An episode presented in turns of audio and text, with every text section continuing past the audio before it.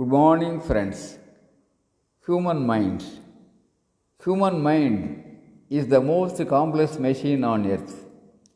It is the source of all thought and behavior, speaks psychology.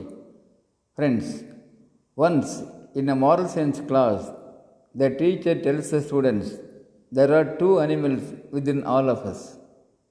Animals. Animals in human mind. Sir, how is it possible? Sorry, sir.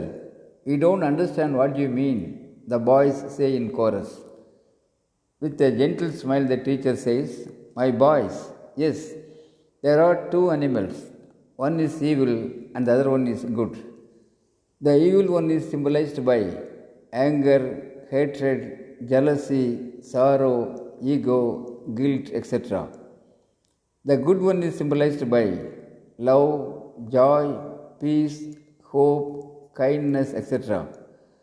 The teacher says further, My boys, you can see these two animals always fighting. Yes, they are constantly at war with each other, the teacher concludes.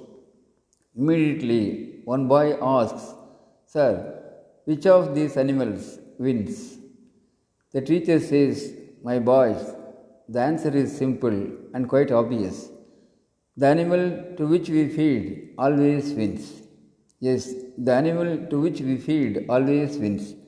So, we must be very much careful about to which animal we should feed and to which animal we should not feed. Friends, let's develop good habits, feed them more than enough, and make our habits, actions speak aloud. Thank you. Aranga Gopal, Director, Shibi IAS Academy, Coimbatore.